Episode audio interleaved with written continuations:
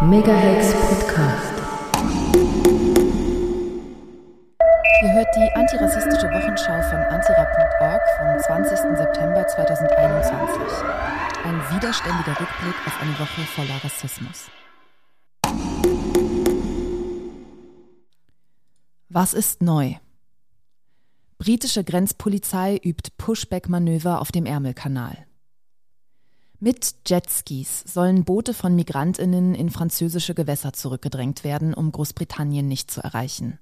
Frankreich ist mit dieser Taktik nicht einverstanden. Aktivistinnen von Channel Rescue dokumentierten eine Übung der britischen Grenzwacht. Das Übungsszenario ein überbesetztes Schlauchboot mit 15 bis 20 Personen das von den Jetskis durch Rammen gewendet und zurückgedrängt wird. Ein beängstigendes und gefährliches Manöver. Ein klarer Verstoß gegen Menschenrechte sowie das Seerecht, das die britischen Behörden zur Rettung von Menschen, die sich in ihren Hoheitsgewässern befinden, verpflichtet. Die britische Innenministerin Patel sieht in der Übung nur eine Prüfung der operativen Möglichkeiten, um Menschen an der Überquerung des Ärmelkanals zu hindern. Sobald sich die Menschen wieder in französischen Gewässern befinden, würden die britischen Behörden die französischen Behörden informieren, sodass sie die Menschen wieder sicher an Land bringen könnten. Auf französischen Boden, versteht sich. Den französischen Behörden, die sich für Patrouillen zum Aufspüren von Migrantinnen an den Küsten bereits gut von Großbritannien bezahlen lassen, lehnen die Beteiligung an diesem Rechtsverstoß ab. Die Übung reiht sich ein in haarsträubende Pläne von Patel, Migrantinnen und Unterstützerinnen zu kriminalisieren. Sie veranschaulicht den unmenschlichen Umgang mit Migrantinnen. Menschenrechte gelten für Personen, die keinen europäischen Pass besitzen, scheinbar nicht. Und die rechtlichen Grenzen werden als etwas angesehen, das sich je nach politischer Notwendigkeit verschieben lässt. Zudem scheinen sich Pushbacks so normalisiert zu haben, dass Patel keine Notwendigkeit mehr daran sieht, diese heimlich durchzuführen. Wie krass muss das geübte Manöver auf Menschen wirken, die auf ihrem Weg nach Europa bereits so viel Gewalt erlebt haben. Viele warten in Frankreich monatelang auf eine Möglichkeit, ein Boot Richtung Großbritannien zu besteigen. Oftmals werden sie von den französischen Grenzbeamtinnen entdeckt und daran gehindert. Wenn es ihnen gelingt, befinden sie sich mit einem kleinen, oft überladenen Boot in einer gefährlichen und stark befahrenen Seepassage in der Hoffnung, lebend das andere Ufer zu erreichen. Lebensgefährliche Manöver der Behörden, die für ihre Rettung verantwortlich wären, sind an Kälte kaum zu übertreffen. Was ist aufgefallen? Männer sind im Asylsystem in der Mehrheit. Die Geschlechterverteilung im Asylwesen der Schweiz ist nicht ausgeglichen. Die Mehrheit sind Männer. Gründe dafür sind unter anderem die sexistische Gewalt auf der Flucht und die Bedingungen des von Menschen mit vorläufiger Aufnahme beantragten Familiennachzugs. Aktuell befinden sich knapp 54.000 Menschen im Schweizer Asylprozess. 40 Prozent davon sind Frauen. In dem folgenden Text wird nur von Männern und Frauen geschrieben, da die Daten zu diesem Thema nur in diesen Kategorien erhoben werden. Somit werden nicht-binäre Positionen unsichtbar gemacht. Auch geht aus der Erhebung nicht hervor, ob nur von CIS-Menschen ausgegangen wird oder ob auch Transpositionen berücksichtigt werden. Bei anerkannten Geflüchteten liegt der Frauenanteil bei 45 Prozent. Aus Familien fliehen oft die Männer mit der Hoffnung, im Ankunftsland dann den Familiennachzug zu beantragen.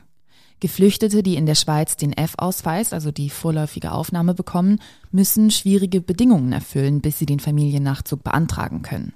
Sie müssen drei Jahre warten, sie dürfen nicht von der Sozialhilfe abhängig sein, sie müssen eine ausreichend große Wohnung haben. Zu der Familie gehört nur die Kernfamilie, also EhepartnerInnen, eingetragene LebenspartnerInnen und minderjährige Kinder. Menschen mit F-Ausweis dürfen grundsätzlich arbeiten, doch bedingt durch strukturellen Rassismus ist es für sie schwieriger, auf dem Arbeitsmarkt Arbeit zu bekommen. Durch diese Hürden klappen dann Familiennachzüge nicht und dies erklärt unter anderem auch die Mehrheit an Männern im Asylwesen. Geflüchtete aus Afghanistan haben in den letzten Jahren in der Schweiz mehrheitlich eine vorläufige Aufnahme bekommen. In diesem Jahr haben nur 14 Prozent von ihnen Asyl erhalten.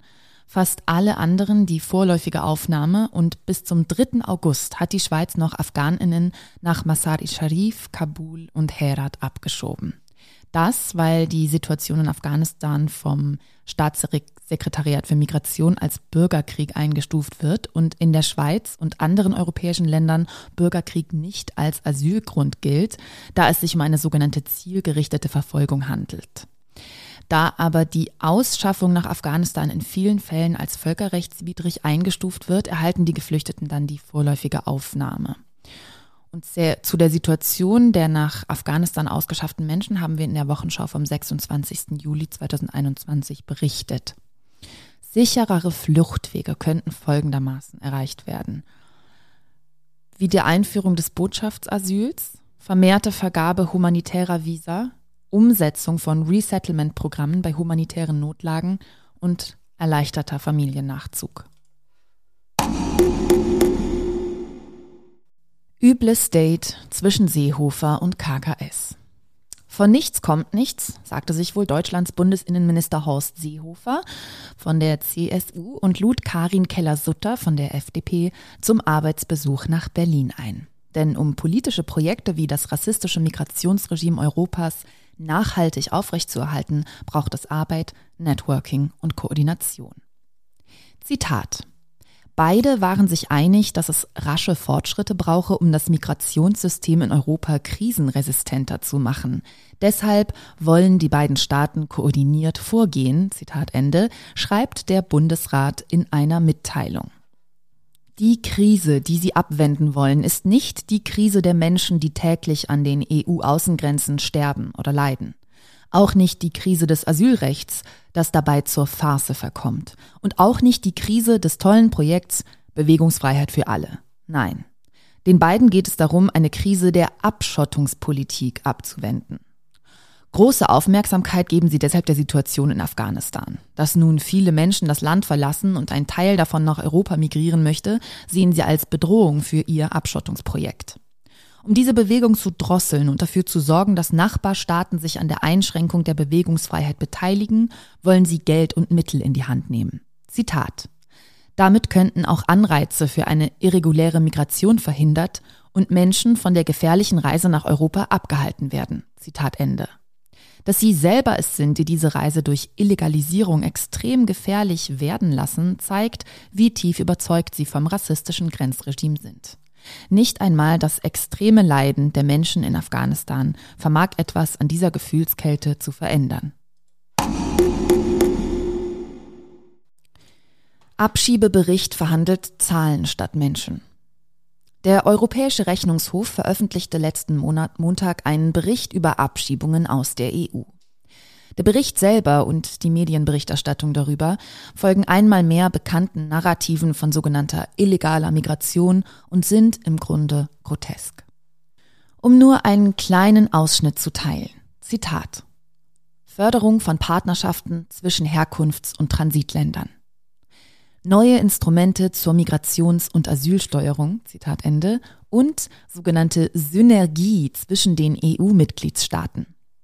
Die Worte, die benutzt werden, sind gelinde gesagt beschönigend und bürokratisch bis zum bitteren Ende. In den Zeilen des Berichts kommen keine Menschen vor. Es geht nicht um die Leben von Menschen, die systematisch zerrissen werden, indem Abschiebungen stattfinden, sondern um die fehlende sogenannte Effizienz von Ausschaffungen. Es geht nicht um die über 100.000 Menschen, die seit 2008 aus der EU abgeschoben wurden, sondern darum, dass dies ja leider nur 29 Prozent der Menschen seien, die abgeschoben hätten werden müssen. Ja, sogar, Zitat, nur einer von fünf, Zitat Ende, nach Staaten außerhalb der EU. Es geht nicht um neokoloniale Strukturen und nicht darum, dass Europas finanzieller Reichtum durch Massenmord und die Versklavung von Menschen im Kolonialismus zustande kam und weiterhin auf der systematischen Ausbeutung und Unterdrückung von Menschen außerhalb Europas beruht. Es wird vielmehr die alte Erzählung von sogenannter illegaler Migration hervorgeholt, um sämtlichen Diskussionen über die Behandlung von Menschen auf der Flucht oder im Asylsystem, den Nährboden zu entziehen. Illegal wird mit kriminell gleichgesetzt und missbraucht, um flüchtenden Menschen jegliche rechtliche und soziale Anerkennung zu nehmen. In dem Bericht steht auch, dass sich die EU-Staaten uneinig seien, ob sie Sanktionen gegenüber Ländern verhängen sollten, die keine sogenannten Rücknahmeabkommen treffen wollen. Sanktionen könnten der Vorbehalt von sogenannten Entwicklungsgeldern sein oder die Weigerung, Visas auszustellen. Dass diese Sanktionen überhaupt möglich sind, also dass die EU die Macht hat, diesen Druck aufzubauen, macht die neokolonialen Strukturen einmal mehr deutlich. Worin sich die meisten EU-Staaten jedoch einig sind, ist die Abschottungspolitik. Der Schwerpunkt europäischer Migrationspolitik solle auf Deals mit Herkunfts- und Transitländern und vermehrten Abschiebungen liegen. Der Hauptrevisor Leo Brincat sagte weiter, die EU wolle diese Abkommen flexibel gestalten sowie auf die Europäische Agentur für Grenz- und Küstenwache Frontex setzen, deren Mandat in den letzten Jahren bereits zweimal massiv vergrößert wurde. Was diese Flexibilität auch bedeuten kann, sind zum Beispiel 188 Millionen Euro, die im Rahmen eines Deals nach Libyen geflossen sind, um angeblich Zugang zu Gesundheitsversorgung und Schulbildung zu verbessern. Als Gegenleistung haben libysche Behörden seit 2019 mehr als 50.000 Menschen abgeschoben. Und die Zustände in den Internierungslagern für Menschen auf der Flucht in Libyen sind ebenfalls bekannt. Folter, moderne Versklavung und sexualisierte Gewalt. So erledigt die libysche Regierung die Drecksarbeit für die EU mit EU-Geldern außerhalb der EU. Die Haltung hinter dem Bericht zeigt sich bereits in der steigenden Anzahl an Ausschaffungen im ersten Halbjahr 2021. So zum Beispiel in Deutschland im Vergleich zum ersten Halbjahr 2020 von 4.616 auf 5.688 Menschen, die abgeschoben wurden. 904 von ihnen waren unter 18 Jahre alt. Was war eher gut? Freispruch für die Sieben von Briançon. Die Sieben von Briançon wurden auch vom Berufungsgericht in Grenoble freigesprochen. Das Urteil wurde am 9. September gefällt. Ein Sieg für die Solidarität.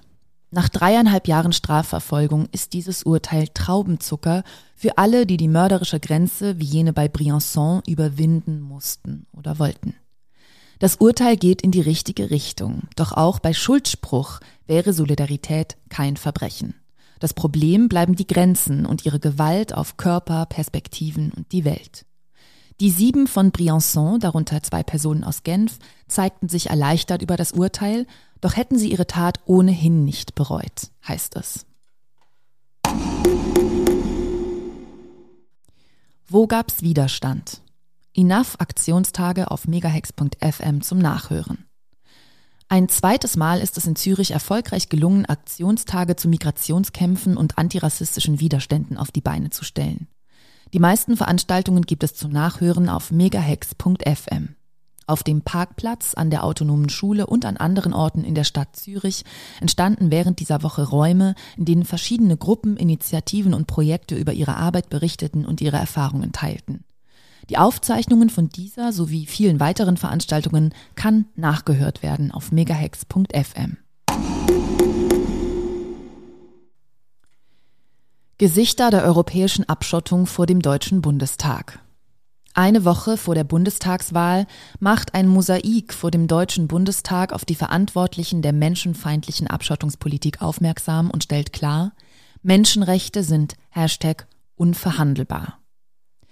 48.000 Bilder zeigen die Politikerinnen und Abgeordneten, deren Abstimmungen in den letzten Jahren dazu geführt haben, dass an Europas Außengrenzen tagtäglich Menschenrechte verletzt werden, Menschen im Mittelmeer ertrinken und auf der Flucht brutal zurückgedrängt werden.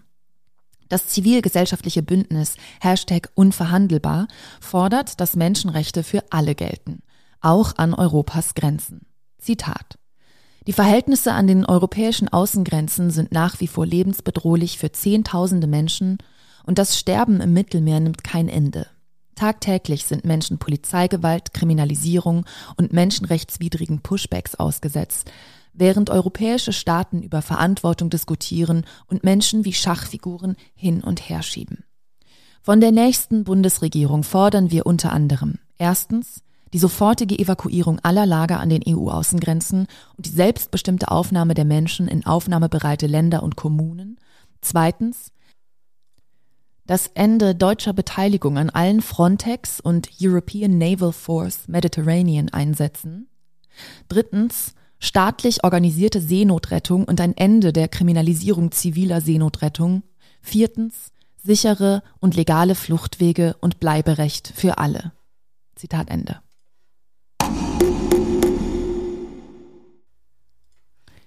Gedenken an Ahmed Ahmad, der in Polizeigewahrsam ums Leben kam. Zum dritten Jahrestag des tödlichen Brandes in der Zelle von Ahmed Ahmad in der JVA Kleve fand eine Gedenkveranstaltung in Kleve statt. Die Angehörigen fordern noch immer eine lückenlose Aufklärung der Todesumstände und die Übernahme von Verantwortung. Diesen Forderungen soll bei einer Demonstration im Oktober nochmals Nachdruck verliehen werden. Es folgt ein Text der Initiative Ahmed Ahmad Aufklärung und Gerechtigkeit.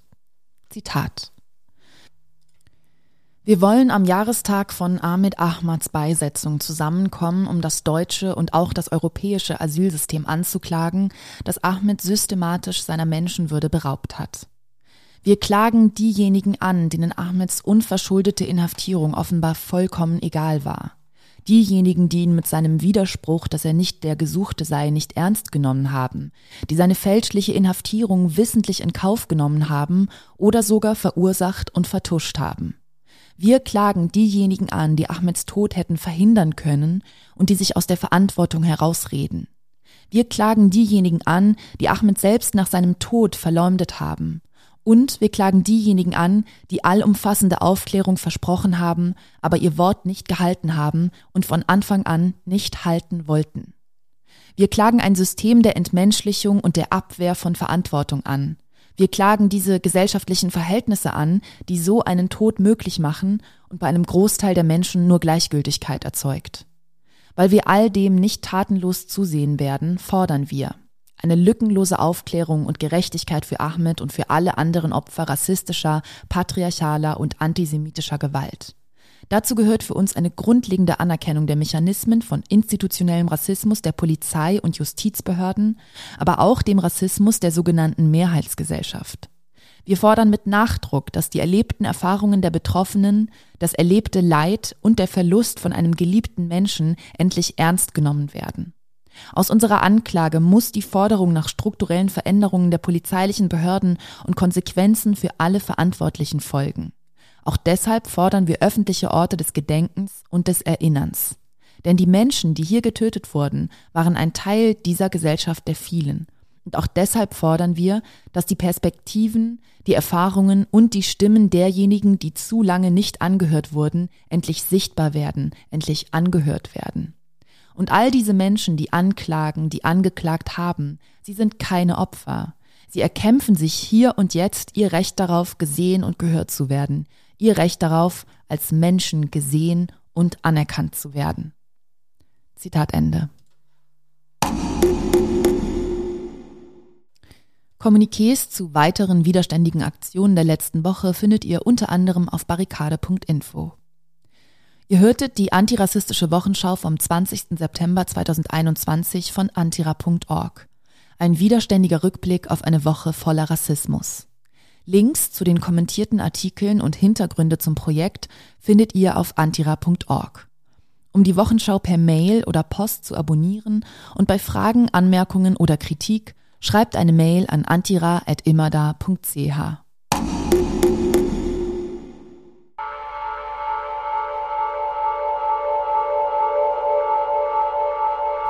Megahex Podcast.